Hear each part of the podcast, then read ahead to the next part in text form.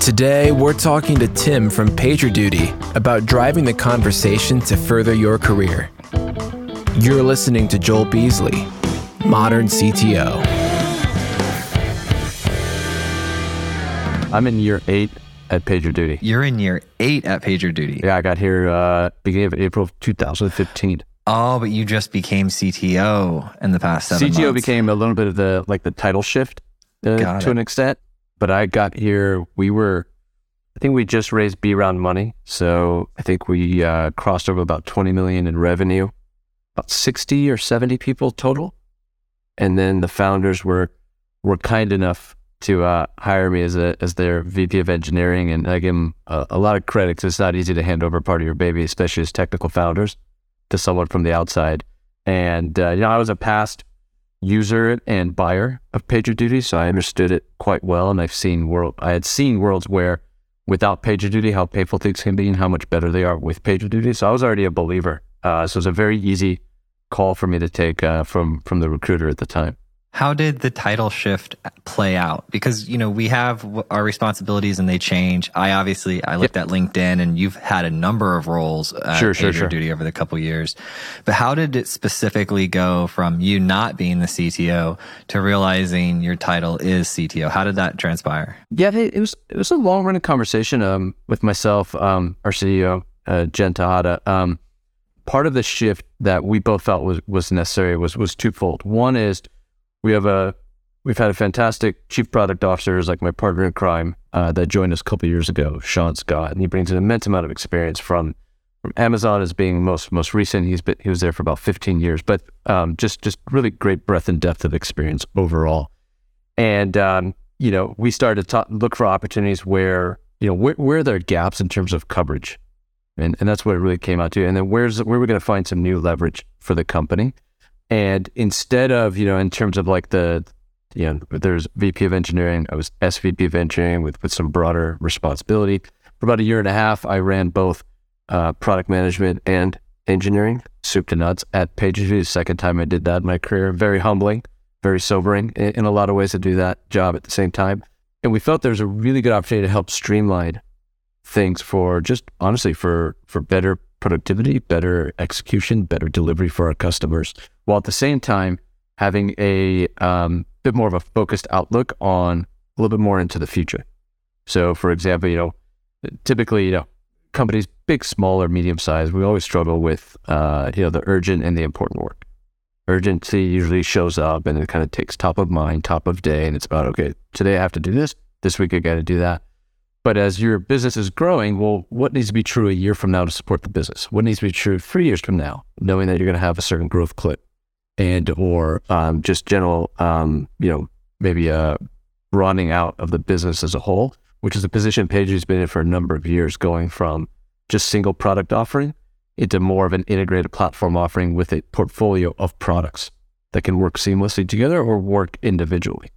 And so we've been talking a lot about like what what all needs to be done almost under the hood to retrofit that to be true in two three years time as the business continues to grow as the business broadens out to various markets various geographies etc so a lot of the shift has come into play with respect to um, part strategy and part execution with a little more focus on the strategy side at the end of the day especially on software and systems architecture um, uh, security and risk management is always top of mind, hot topic always.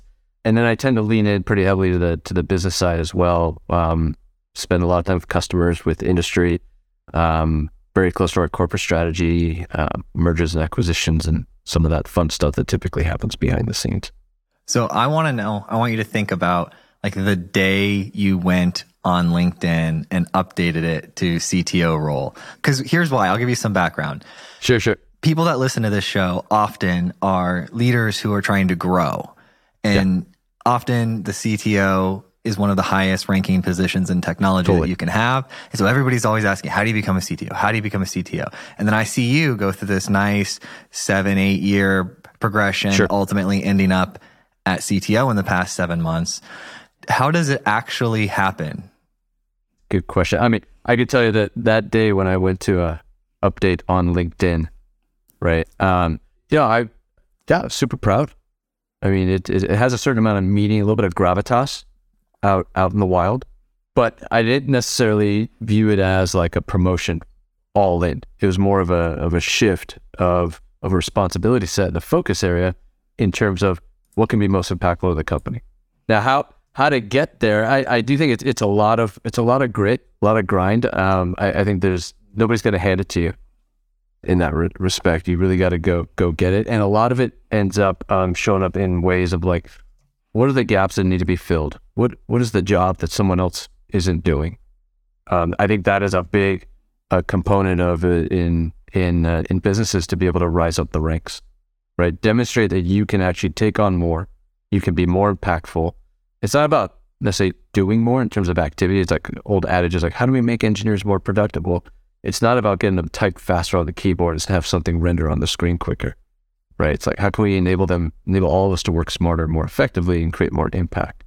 But there's a lot of uh, a lot of like owning it and stating goals. Like one of my goals, I was very pretty open about with with a lot of our our team at PagerDuty is like I had this ambition and goal to to be a public company CTO. Part of it is because I I think it feels like there's this achievement part of it uh, but also around, you know, what is it that I can continue to be doing at a certain kind of scale factor with an influence factor that, you know, in heart of all hearts is, is really beneficial. And, yeah, I think you get to a point in your career where it's less about, you know, the, the title, so to speak, but more around like, well, where and how are you spending your time and where? I think that in terms of like, what company do you represent? What brand do you represent? What products? What, what solutions? What things do you represent? Start to go a long way. Um, and I do think PagerDuty's been in this role of doing really good stuff to create like a positive dent in the universe.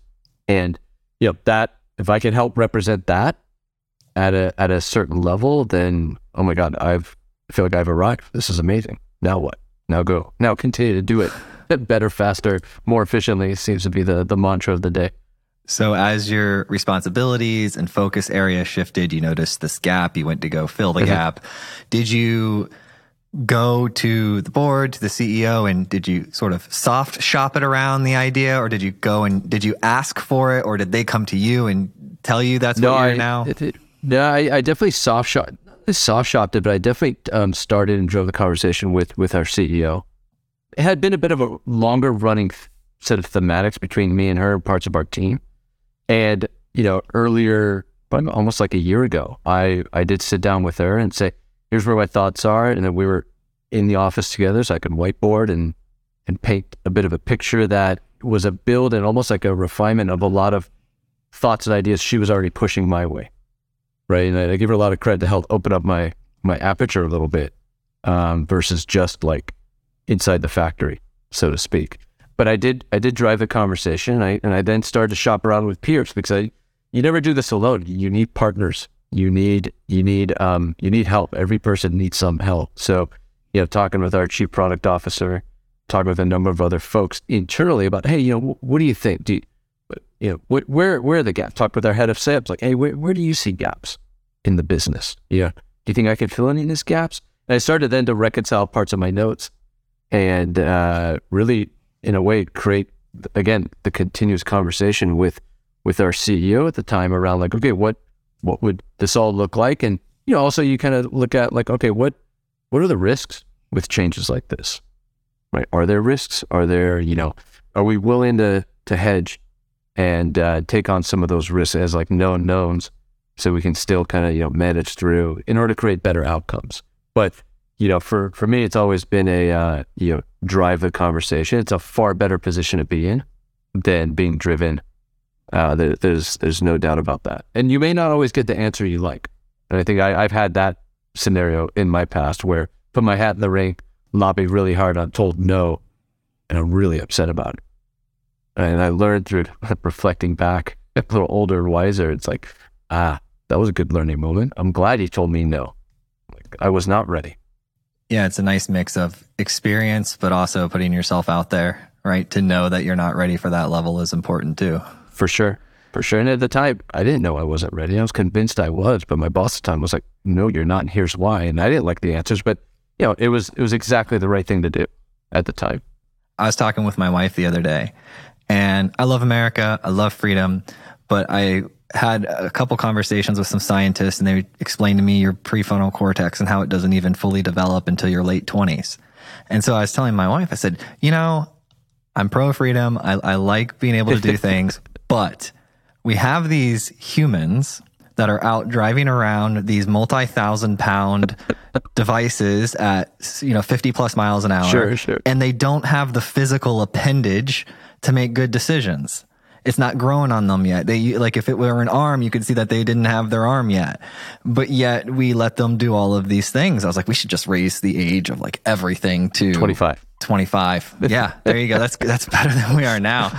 So, yeah, I'm with you, Joel. I've got a 15 year old son that's starting to ask about driver's ed, and it's Ooh. freaking us out because love him to death. But I'm I don't know. Is he ready to have that kind of judgment decisioning on a on a split second notice and behind a you know four thousand pound car. Yeah. I don't know. I'm not sure. I don't know whether we were either when we got into driver's ed and got a driver's license at 16. We definitely weren't. And it's like, yeah, it's it's wild to think about that. It's like everything should be raised to 25, and then would we actually be in a better place overall? Yeah. Well, the AI will take care of that shortly. GPT will be I driving mean, us G- all GPT around. GPT yeah. is already said. I was joking with just another part of the le- uh, my leadership team earlier, just before this call, and I was half joking about this notion of like, I'm going to start a LinkedIn thread or some kind of thread about, you know, forget DevOps, forget dev. It's all about now it's GPT ops, mm-hmm. right? And uh, it's all, I, I joke like, yeah, we could tell a story where, you know, global staffing in our world went from 350 down to like six. Is that a good thing? Is that not a good thing? Don't know yet. But um, yeah, GPT seems to be like the, the new hyped up answer to everything. It is. And while it's not the answer to everything. I think as far as all the things that have come across as hype to our general population of humans, this is delivering, I think, the best. it seems like it. It's always interesting with, with these new technologies as they show up and kind of watching like how they show up and how they like manifest in like real life for us. And, you know, as like the engineer in me, typically I look at something, I'll always be like, um, you know, okay, what, what immediate tasks at my fingertips could this thing solve for me? Right? What what is it that I'm gonna like not have to worry about in terms of this? And it'd be interesting to see like with with GPT dash, you know, name your version as it mm-hmm. grows. How does that show up in in just like everyday? Maybe um, if it does in like parts of everyday life that the users or you know humans may not know it readily. Have you, you seen know? GitHub Copilot? Oh yeah, that's nuts. Yeah, it's crazy. I mean, it's it's it is it is wild to sit there and think about. And now it's like you start thinking about, oh, okay, well, all that boilerplate stuff can just be taken care of. And you can take all these other brilliant creative minds, right, and have them refocus on parts of the creative solutions and solving, you know, harder things that, you know, most, uh, you know, software programmers, designers, whatnot should really probably be spending their time on anyways. It's like, is this like the, the next wave of acceleration for us to see like that much more innovation out there versus maybe like the doomsday scenario of like, oh my God, it's going to take away a whole bunch of jobs. Yeah, well, I mean, that's since the beginning of time. I, I always yeah. find it odd that people are surprised by this notion since it's what's happened since day one with humans. know, that's what right? we do. Is, we consolidate. Isn't that our jobs? Yeah, that's literally our job. We optimize. Yeah, we, we find new ways to survive. We we adapt better than anything else out there. Right. Why do you think when I have private conversations off the podcast with people that run engineering firms uh-huh. that, you know, Copilot's been out for a year plus. I'm sure there's alternatives and variations, but I was finding sub 15% of their engineers are utilizing any sort of AI code completion concepts at all. Why do you think the adoption rate is at, you know, let's just say for the sake of this conversation, it's at 15%. Sure. Sure why isn't it at 75%? Uh, that's a really good question, Joel. I, I could tell you, like, my, I have like a corporate perspective to it, and there's like a personal one. I think from a corporate side, I think there's a challenge in the notion of like data privacy, and especially like IP protection and things like that. It's like, how do you protect from this other thing sitting somewhere else? Now, starting to get a little more deeply involved in the things that I'm producing, right? In a very intentional manner, right? I think that is a challenge area for companies to reconcile and figure out. Like, you know, we talk internally, like, you got Copilot, you have now you have Chat GPT. It's like there are companies that have restricted access and usage all in on on you know the Chat GPT beta because they don't want anybody copying and pasting company secrets over there, and now all of a sudden it's out somewhere else that you don't have control over, right? And I think uh, with a product like Copilot, it is absolutely magical at the end of the day. But that in itself, given that's a little bit of a black box that way, it probably creates a little bit of a of a steeper adoption curve from a trust factor, right? And I think as an individual, this is what I do. Now there's another thing doing it. It's going to take some time for me to get comfortable in letting someone else in, so to speak. This kind of happened. It, it's almost there's an analogy back in the industry. Go back 20 years, maybe not exactly 20 years, but close to that, where extreme programming came on the scene, and then there was the pair programming concept, right? And I think that was like the the beginnings of you know development and software programming starting to become more and more of a team activity, a highly collaborative social team activity, um, because now you're letting someone else into your mix. And you had to almost start to become okay with not knowing the answer readily, not understanding how to get something done readily, and allowing someone else in to participate and, you know, quote unquote, collaborate. That in itself, that had a certain steep curve to get over. And probably I don't know what the industry numbers were for adoption. I know a lot of us back in the days tried and failed with it, tried tried to succeed partially with that.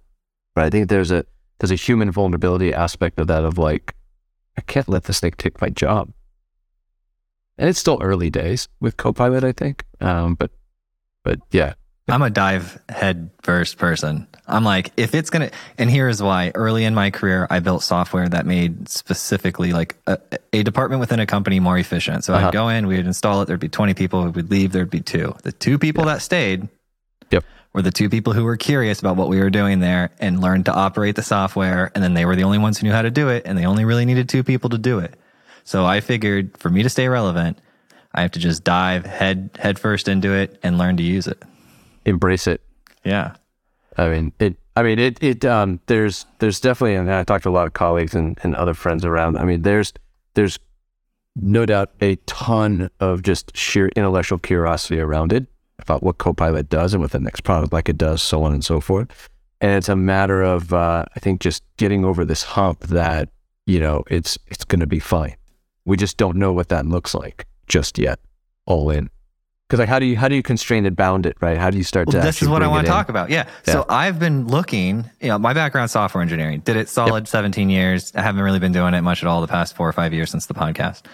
But it's so different now. I don't even know how to get started it is anymore. very different I mean, it's, it's wild. It's like wait what do you mean? My intellij doesn't just show up and now it's like i got all these moving parts and everything. It's it's crazy town it is absolutely bonkers. and it's crazy how fast it changed. I mean, it's really only been four or five years, and I saw some oh, with you. videos the other day. 100%. But what, I, what I'm searching for, and what's not immediately obvious to me, is exactly what you were describing. So I have GPT, right? I love, I'm, the, I'm a premium member with OpenAI. Well, I'm working on a fiction book, right? Just for my own personal side project, creativity outlet deal well, I def- I want GPT to help me with the book, but I don't want to introduce my stories and characters into GPT because they can mm-hmm. share knowledge. It. it. learns. Yeah, yeah. So I was trying to find like how do I get a chat GPT that's like lo- running locally? Like how do right. I get one that's isolated so I can feed it information? How can I have se- several different, you know, clean rooms or sandboxes where I have different variations of these GPTs and they're not relaying any information back to some central server. It's just sure. mine, completely air gapped essentially. I can't, I don't know if I don't know how to ask the right questions. If anybody's listening and, and, knows, send me a LinkedIn message, please. But I cannot for the life of me figure out how to do this, Tim. I'm, I'm with you. Uh, I did see a recent post, if I'm not mistaken. I don't know if it was an engineer from Meta or some other company. I gotta find it and dig it up. But the headline was basically, I can't remember if it was he or she showcased that you can run a local install of GPT on like kind of a standard off the shelf MacBook Pro mm. laptop without all the big compute. Now, now, how effective that was and everything, I don't know. I didn't read up on the details, but just from the headline, it got me also piquing interest of like, oh, okay, well, that there's a way to do it. Um, yeah. In fact, internally, um, we have a small data research and science team that is um, right now experimenting uh, with starting to host our own GPT based models. Oh, And I don't know the details yet because actually right now we have our we have a two weeks a year we take time off the clock as a company and do do our own internal hack week. And It's really a week of get in flow, go make something better, and uh, have fun with it. And so we've got a squad of folks that have teamed up to do something, and they're going to unveil it next Monday, but something with GPT with respect to our own internal data set. And they know that the rules of the game is we are not exporting our own internal data set. So um, I'm intrigued to see how they solve that. So if I can, if I figure that out, I'll I'll shoot it your way. well, yeah, and, and I'm lazy, Tim. You know, I'm not Oh, I'm- trying to I'm download too. repos and compile I'm tired, things. Joel. I'm tired. I got day job. I got night job with family and kids, just like you. I'm tired. I want I've- it to be Apple like beautiful. I need a click. I need a click. I want to click. click. Maybe it. free trial, maybe 20 bucks a month. and then I want my little space with my GPT that's equally as beautiful as Totally. OpenAI's version. And I just want to be able to interact with it. Look at this. Th- These are like performance graphs. I don't want none of that, Josh. No, I, Josh is showing I don't us know how to articles. read that. I don't know. How to. I'm, I'm sure it's good. I don't know how to read that. It's too complex. No, I want the button. Um, so when you, want the button. if you find it in the future, or if you decide to build it and want to work on We it, need a magic button. We we need a magic solve it all button. I just want a That's it. magic button that has a isolated GPT instance that on, that I have full control over without me having to do any other work. and I want it to be fast, and I want it to be better than OpenAI's, and I want it to be. You're not asking for much, Joel. You're you're not asking for much at all. I'm not. I'm not. No, no, I'm not at all. It's it's all good. It's totally plausible. When you were talking about filling the gap, right? As you progress in your career, Well fill in the gap. I've learned this through my entrepreneurial journeys because it's out of necessity. I've also noticed that it's it's rare. Most people Yeah. want to stay in their lane. I'd say Sure. if you have to do the 80 20, 80 20 80% are just stay in my lane, get the task done, rinse and repeat. Yep. Move on. Yeah. yeah. Why is it that the fill in the gap trait is so rare? I think what tends to happen is, you know, as as folks that you know maybe work closely together as a, as a team or an extended team, there is a natural tendency to not want to maybe show something up. So if there's a gap, how do you call it out in an effective way such that you can actually participate and do that without putting someone else, some of the group people on the defensive? Also having, you know, kind of like your own self confidence and courage to say, I could do that. I could figure out how to do that right? That, that I think those factors come into play, and it it's very daunting to say. Let's say if you're a you grew up in a technical career, and you see a business gap, can you fill that gap? Well, I don't know. It's kind of like one way to find out. Could you start a conversation that might be a catalyst for someone else filling the gap? Well, hey, that's a good way to, you know, broaden your scope of influence, right? I think that's really what it comes down to. You may not always have to be the one that's doing the work, but if you were to think of like a scope of influence as like concentric circles over one's career. You, know, you just come out of school, you start, and you're starting to code like maybe the two of us started our careers, and your your real focus area, your scope of influence is like around you. What can I learn? What can I deliver? What can I build? You know, so on and so forth. Then over time, you start saying, "Oh, I could probably influence my team because now I carry some cloud, got some experience, some time in the seat." Then that team becomes a group of teams, and then it becomes at the org level, and then the company level, right? And so, I think you start to build up like your your almost like your internal self confidence around how to approach those things. And um, again, sometimes it just needs to start with like asking the right question in the right setting. I'm a, I think I- I'm a naturally very very curious person, just very intellectually curious. I tend to ask a lot of questions, read up on a lot of things. I might be sometimes too quick to form my own opinions that are just ill informed. And then I, ideally, I, I bring that out, and others know me well enough to slap me around and help me become more well informed, right? Course corrector, like reinforce initial opinions. But um, I, I think it's it, it can feel daunting. I mean, what one thing we try to do, like internally at PagerDuty with a lot of our folks, is we try and create a lot of mobility for individuals to to broaden out their experience set, right? And one thing we we try and um, orient people towards, like for example, you take two tradi- traditional roles in in a company that's building products. You have a product manager and an engineering manager. You know, wouldn't it be magical if those two roles with those two individuals were fully interchangeable? So on a given day of the week, the eng manager could speak on behalf of the product manager. or vice versa, because they're so intricately connected and they actually understand each other's worlds well enough that they can step in for each other. And again, they've now just broadened out parts of their acumen and aptitude, but then also their scope of influence over time. You know, like I'm a big fan of like find another job to do in the organization that nobody's doing or that needs to get done, and convince your manager that that that's important for you as you want to develop your career. Right? It's a career journey, not not necessarily just the job at hand, that one company or in that one role. Right? It's a journey, so it's over a longer period of time. But I think those two factors I stated earlier typically come into play, and it's it's hard sometimes people need a little bit of just a nudge from from an awesome manager that can see something in them and say, I'm not going to solve this for you. I'm I'm going to nudge you to put you in that scenario. I'm going to help you, but I'm going to nudge you and I'm going to walk away. I'm going to pick you up when you fall down. Right. I think there maybe isn't enough of that always around to have that, but someone's got to start the conversation still. I do think that that's on the individual versus the quote unquote manager. When you're talking about, you know, the two parts, how to, you know, call out the gap without offending people or causing sort of some other disruption. And then you also mentioned self confidence and courage. I think the first one's pretty easy to learn tactically. Uh, the second one I think would be a lot harder because it requires a lot of work on yourself yeah. over a period of time. How do you get started building self confidence and building courage? That's another good question, Joel. You're really good at this, man. Um, I think how to go out building that up.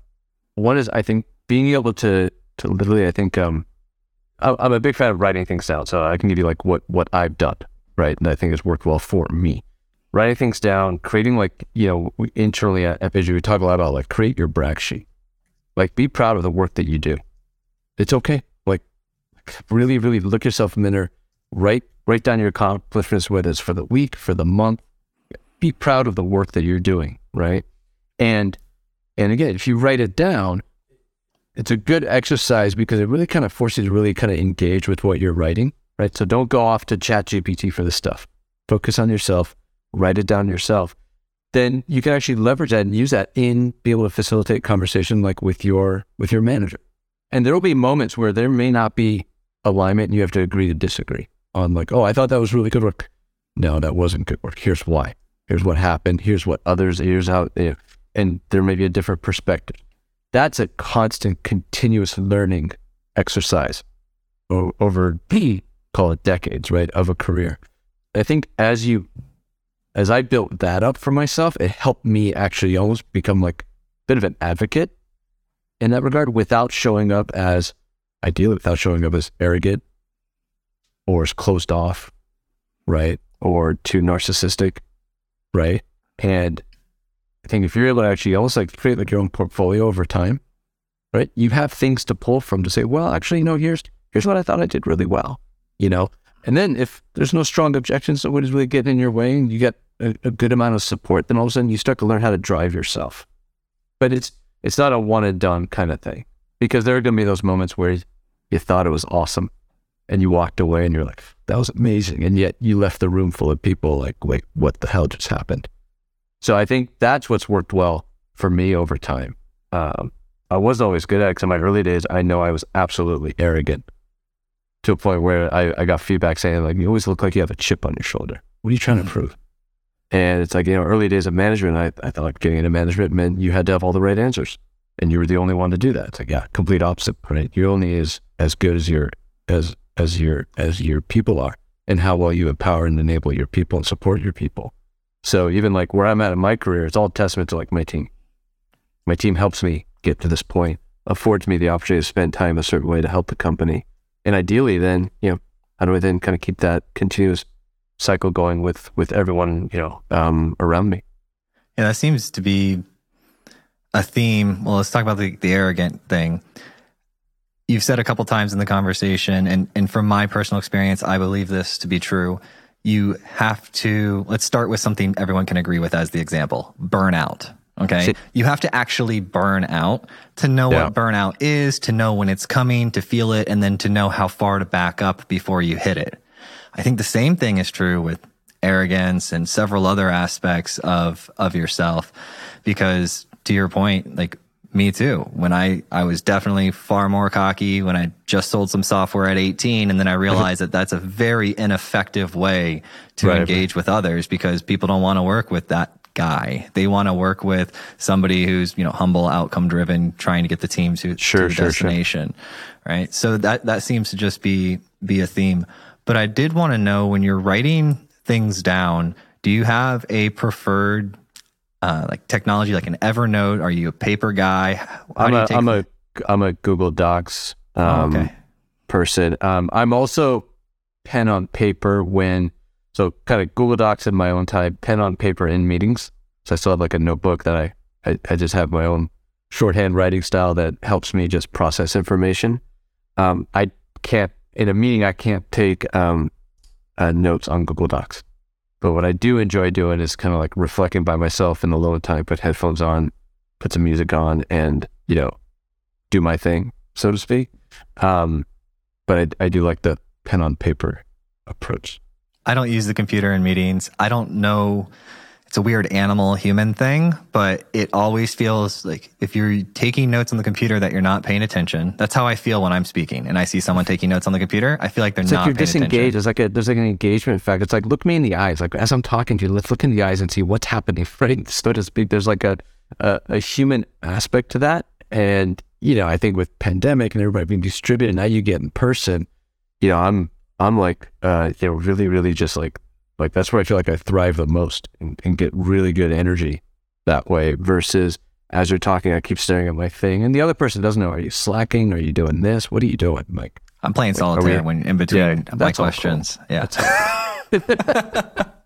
um, but let's let's have a conversation. Let's break some bread. Can we get back to this breaking bread and hanging out? Because if you were outside in a little more of a social setting, hopefully you're not taking notes and then you know whipping out your phone. One of my biggest pet peeves is you sit down in a, in a physical meeting, you got the laptop on the thing, you put your phone next to it. It's like really, like really, do we do we need to do that? Tim, I got all my screens, man. Come on. Yeah, I'm I'm very important, Joel. I don't know if you knew. I'm a CTO, so I'm very important. I gotta have all the screens out. You can tell by the Um, Apple Watch. That's screen three. it's so good.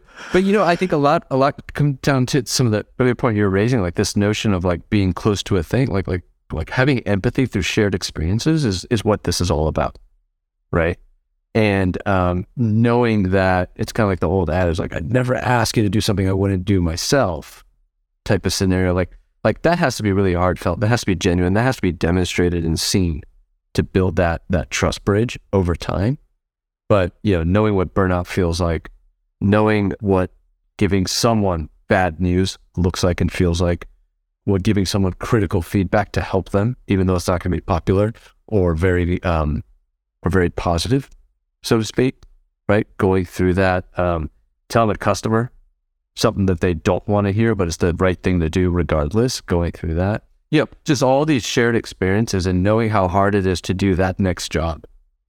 You know, there, there's I think a challenge sometimes is you might get so good at your role and your job, and then you just have these presupposed assumptions that maybe the other person in the other department, just because you see a splice of their day in that moment, you have no idea what the rest of their job is or what their craft and their and their organization is dealing with, and yet you just assume. So coming in with like assumptions and that con- lack of context, that's where that's where walls get built versus bridges, right? Versus asking like curious, like, okay, well, what are you struggling with? What's the biggest obstacle you're facing? Right? Just lean in, right? Own the part to lean in, to collaborate, and then partner up, and then you know better outcomes happen. I used to think that the quality of someone's website design was equal to revenue. And then I'd see these old companies and I'd say they make how many hundreds of millions of dollars, but their website Joel, look, sucks. Look at enterprise software today. I, I sit in enterprise software hell at times, and I'm I marvel at the market cap of some companies, not to be named here, and just the the the lack of anything cohesive happening in parts of their experience, and yet they're generating billions of dollars of revenue a year. Well, that sh- that is a good lesson, and it's one that I learned very quickly. And it's how to understand how you sit in the market and what Yeah. what am I doing for you, Tim? That is so useful. You're willing to open up your wallet and hand me some money. And when Exactly. you understand Over what that thing is, like you guys Yep. started as a um, correct me if I'm wrong, Mhm. but I believe that the first time I heard about you several years ago, Yep. it was an article discussing how cool it was that this company took a feature that existed in many different softwares and extracted it out into its own thing and then did it really well. Was that you guys? I don't think that's terribly far off. I'd say there's there's a like an and part to that, which is and we took what many companies were doing fairly manually and said that's not a problem you should deal with. So for example, the classics it still happens in, in all sorts of companies that and customers that we that we partner with is this roster of people. Seems simple. Who are they? What's their email address? How do I contact them? Right. And then are they available? do they have the right context? Do they understand what's going on? Just assembling that kind of like knowledge management in a working system is, you know, very um, manual. There are, you know, either uh, papers and binders in some companies that that that have this. Who knows when it's been updated and whatnot? There are internal, um, you know, intranet or wiki pages that might have a thing with some some links to click to get to the person type of thing. Maybe you've got an internal company directory that you sift through and hope that you remember the team name that they're on to go find them, so on and so forth. But if part of your software and or services are burning due to an issue, you don't have time for that. So the real thesis originally with PagerDuty had a lot to do with like, let's elevate that on-call management, you know, out from like, uh, imagine the visual of like the underlings of the basement level work, like to prime time and really enable technologies the way the likes of like, you know, Git and GitHub or even, you know, Atlassian and Jira did, where it just creates some, some first class experiences. So the job doesn't have, that part of the job doesn't have to be that hard. And that's now in a way evolved from being like that, that single product offering. So do that one thing really well. I mean, the, the, the founders of PagerDuty were, I think, absolutely brilliant in finding some really, really amazing product market fit very early. And then it was like off to the races. Now we're in year 14 of the company and um, we've now evolved into a fairly integrated platform offering with a suite of product offerings that help solve very real problems very readily. Um, for essentially now we're broadening up to be able to go um, far beyond just dev and ops or IT ops into a, a wide spectrum of parts of the business. I read about the refrigerators too. We've got refrigerator. Pretty much, if something can speak over the wire over HTTPS, it can integrate into PagerDuty. We've got refrigerators being monitored from you know food services. We have uh, we have all kinds of um, nonprofits that use us for some some really legit like mission critical. So it's one of the best ones we have is it's one of the best stories to tell. Real quick, we have a company called SightLife, and what they do is they harvest corneas and transplant. And so when when a cornea is available, right, they have literally less than 48 hours to harvest, transplant, and reattach to recipient to give themselves a fighting chance. So that cornea becomes available, they what they do is they fire up workflow inside PagerDuty to bring a number of disparate people together into like a single context to now be able to get some really important work done. And then the the the workflow now helps these individuals hand off and get work done over a certain period of time. And then ultimately when it's done and it's successful, they then close that that workflow out. And you know that and it's again you have to think about like mission critical, like our service pretty much always has to be on. Like say we are basically the dial tone. And uh, we don't have the affordance of downtime or hiccups and things like that. So uh, it becomes a really interesting problem to solve when you're building stuff on things you don't control, like the cloud. Does that express itself in your organization different than companies who maybe don't have the need for that high of it's not life threatening, you know, my CRM system's not life threatening, you know. No, it's uh, there's there's definitely like this business criticality um, that I like to think that we have really fostered like the ethos in terms of like like why is our customer at the center, right? It's because they're depending on us, and we take a we take like that responsibility very very seriously, almost to the heart in terms of um, uh, how we approach things. So I think our org structure and even our execution structure does resemble that in that we are big believers in um, you don't share accountability, you can share responsibility.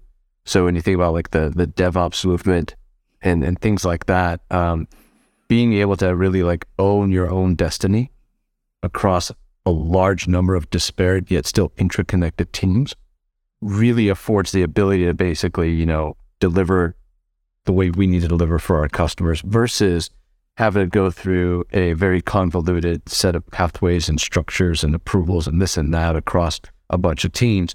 I like to think we are we're a pretty fluid environment internally to help make that happen.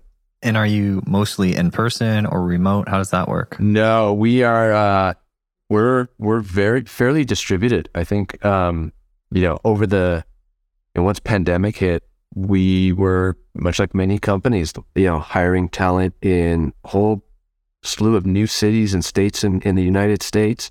Um, predominantly, um, we do have six global offices. Um, our Lisbon office, which is our newest um, kind of center of gravity, that is uh, majority co-located by design. Uh, right now, we are fairly distributed, and it's one of those big talks across the industry. Like, well, what do you do? Do you come back to the office? Well, how can you if seventy, let's say, pick a number, seventy-five percent of people don't live within driving distance, right? Then how do you get intentional about creating some of those? So what we've been talking a lot about internally is around in office is one concept, but what about in person? Let's focus on the in person, create that fabric because we do have centers of gravity in certain pockets of major metros across the United States and even parts of Canada. So, how do we create and facilitate for our people just healthy in person connectivity, right? Just to either build from scratch or rebuild and, and refresh some of that social fabric that you want to have that we all know just creates better teams, better organization, better companies, better outcomes. Um, but, you know, one thing I, I talked to a lot of folks around is like, that's fine. But if you're brand new to a career or a role and, and you're showing up virtually and you're still, you're brand new, you might be 22 years old right out of school and you're still living at home. So you're sharing a room in, in mom's and dad's house, right? How do you actually now start to learn and develop, right, in that virtual setting versus being in the office? Because your manager's virtual, your senior, maybe mentors of coaches are also virtual, right? They're not say in the office. So if, even if you show up to the office because you want to or need to, is your support system there? You know, that that's one thing that I think is very top mind is like how do we actually help develop and grow, you know, the the the younger or brand new talent in a given role in this new kind of situation we find ourselves in. What do you think is going to happen long term? Do you think there will be companies that just that's their culture, or do you think everybody ends up going remote?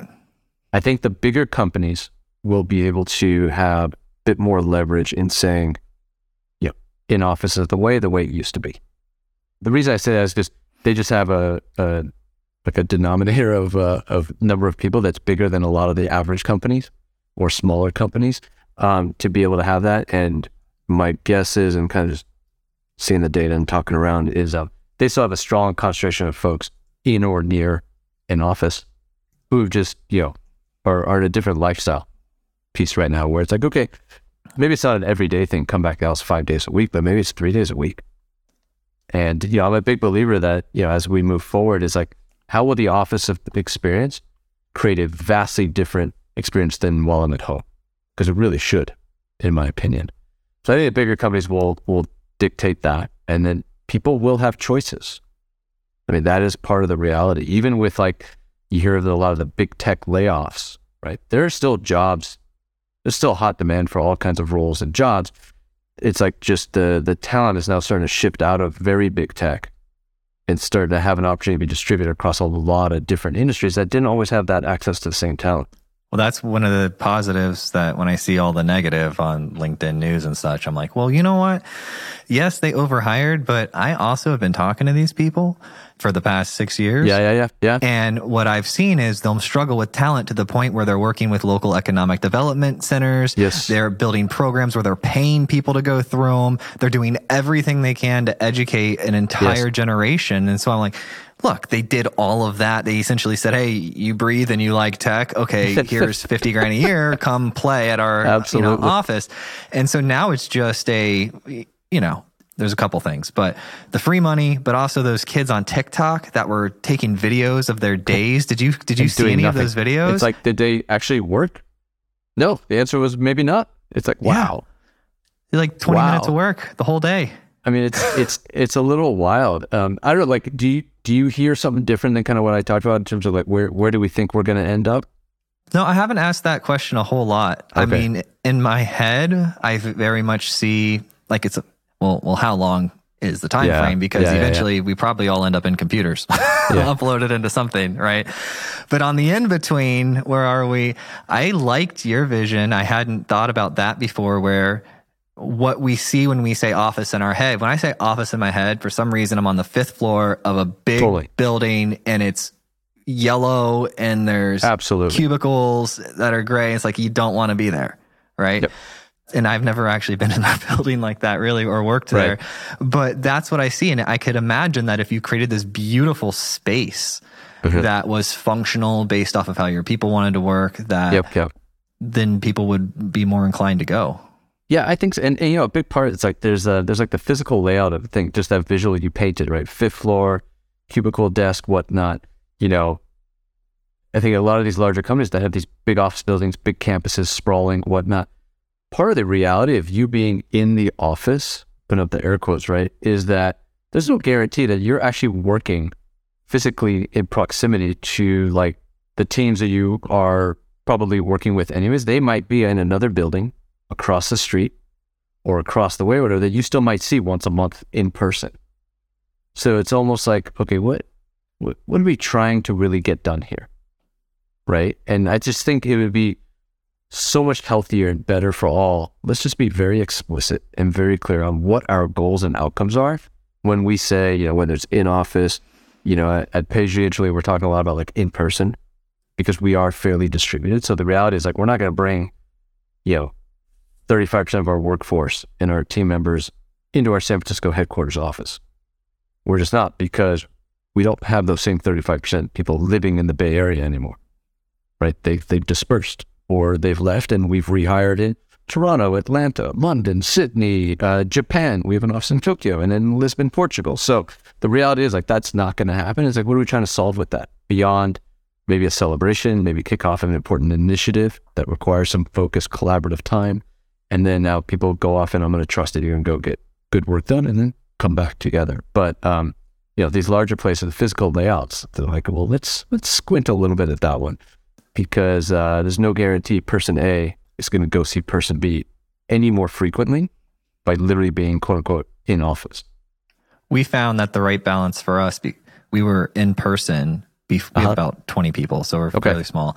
But we were in person in Florida before the pandemic. And then after that was, you know, three, four years ago, Yeah. we just made this decision to go fully remote. Okay. That way, it wasn't this thing in limbo of are we coming back Right. to the office? Is is the You just are we all stated, going to be zombies? What? Yeah, we're Yeah. just like this is it. I'm done paying for this lease. No one's been in it for a year. All good. not renewing it. yeah, and so you know we made that decision, and what we found is you know, at first it's really easy because everybody you were in office with is there. Yeah. remote. It's just your remote version of Chloe and so on. And then what we what we learned is that as you bring on these new people, it becomes very important to come together in person at some rate. So what we picked for us, we go between three and four every three or four months, depending mm-hmm. on what's going on at the company. We all fly to one location. We have a dinner. We do a team building exercise the next morning, and then they get to hang out in the city for that weekend. And I, I don't go, of course, you know, because they need to bond amongst each other. Exactly. But they they get to do their thing, make their bad decisions, you know, all that good stuff. Yep, yep. And and that's what we found works for us. Does it work for everybody? I don't probably not. Do I recommend it? I don't know. You could try it. Yeah. Yeah. No, it, it kind of comes down to I think like okay, what's what's needed, right, in one's own opinion, and you know, um, and then, you know, in terms of like again, like like it should it should feel like a different experience, right? It, needs to it needs to fill a certain gap, in my opinion. Like you know, our our team that you know our CEO team, the team reports to Jennifer, our, our CEO. Last eighteen months, we've been together minimum once a month for like two or three days at a time, and it's focused time. It's you know, ideally we get to get together. Maybe it's in a particular city. It's usually around one of our offices. That'll actually naturally gravitationally pull some people to come into the office experience. But we are doing something different. We're hosting Ask Me Anythings. We're making connections. We're hosting a social happy hour. we're um, hosting a company wide town hall from from the location, and we're having our specific meetings to as a team to collaborate and you know continue to build that that internal glue and that fabric. That's not may not be required for every single team in the company. No, but spoiler alert, if you get the invitation, go because the better relationships, the stronger relationships you can form, that's only going Tried to help you. true. Whether whether it's at PagerDuty or your next thing because life is long, you got to get those relationships with high quality people. I 100% agree. So speaking of different experiences, you bought a yogurt shop and ran that for five years. Can you just? We, can't didn't- leave the interview without talking we, about uh, that. We developed it. It was actually uh, my wife's brilliant idea at the time, uh, which was um, back in 2005 or 2006. We were living in San Francisco. She'd worked, uh, spent decade plus in corporate advertising. Um, was also a certified French pastry chef. So we said, "Oh, cool idea to start our own business some way, somehow," and looked at a lot of different concepts and ideas, and settled on a Gap in San Francisco was a locally owned, locally sourced, organic yet still kind of on the artisanal tip around frozen yogurt. And this is when there was a bit of a frenzy happening in Southern California um, around frozen yogurt shops like Pinkberry and there's Yeah. another one called Froyo. Froyo. Uh, Red Mango was another one. It- Froyo was was the thing. It we said, well, put a little, little business plan together and whatnot. Figure out how to spool some money together. Uh, we had recently just gotten married. I was literally just starting at a new startup, like like seed round, A round, and uh, we thought this was gonna be a fantastic idea.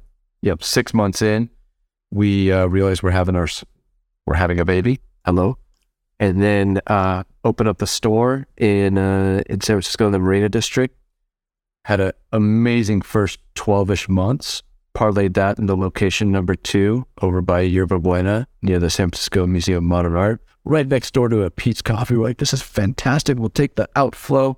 People spending you know six bucks on a latte and spend two fifty on a fresh frozen yogurt. And then uh, 2008 hit, economic tundra, and everything came to a grinding halt it was it was wild. It's cool. We developed the brand. We got it out there. Um, it was our own startup. It was you know, my wife was really the brainchild of it. I was like the operational arm, so I'd come in and close the shop at night and and make my rounds between shops and whatnot. Um, but it was really all her that that made it happen. We were onto something because you know frozen yogurt did start to take off in San Francisco, which really wasn't a thing the way it was in other parts of California. Just weather-wise, it's not as warm always, right? So but yeah, we did that for a thing. And then really, lessons learned. We probably should not maybe parlay it so fast. Um, ended up selling it off for pennies on the dollar, but we we learned a ton through that. It was it was just awesome. Well, ultimately, you win. I mean, you're in you're in much better shape than I would be if my wife were a French pastry chef. Well, while while she was in school locally at the Culinary Institute there in San Francisco, I was uh, I gained a lot of weight because every night I was taste testing. oh, yeah, I mean, yeah. and then I found out how much butter actually goes into a croissant. yep. it's mind blowing, but it is delicious. And you just can't say no. Or the next pastry, and like every night was like an assortment of stuff. And it would, she'd come home late. So this is like at 11 p.m., 10 p.m., open some wine, have some pastry. And that became like lifestyle for like six months. I, I gained quite a bit of weight during that. It was, it was awesome, but brutal. Yeah. I had an up and down thing with weight, and ultimately I decided to like weigh and measure and make my own food. And then after I developed that skill for several years, it blows my mind if I go to a restaurant maybe once a month Uh, the portions. and I'll see the portions, but then I'll also see the calories and I'll see like this is a steak. How what magic did you use to get that many calories in that steak? Because I make that same steak at home and it's like half that. Totally. The butter. Butter. oil Butter. and butter. It's Yeah. all butter. They they'll put a stick of butter on per on each steak, and Yeah. then put it in the pan with a stick of butter per steak, right? And people say it tastes good. I love it. You know, they'll eat it. But if they were to have to make it themselves, they'd be like, no, what are you doing? Why would you There's put no that way. in there? You would be They like you. You keep staring at it like, is that real? Is that really what I have to do? There's no way. You put like a quarter of that. Yeah. well, man, this has been fantastic. I want to keep going, but I've got some other meetings coming up too. Yeah, Man, ditto. We got to get on with our days, I guess. we made a podcast. We got it. Ship it. Thank you so much for listening. And if you found this episode useful, please share it with a friend or a colleague who you think would get value from it. And if you have topics that you would like to hear discussed on the podcast, either add me on LinkedIn or send me an email joel at moderncto.io. Every time I get an email or LinkedIn message, it absolutely makes my day and inspires me to keep going.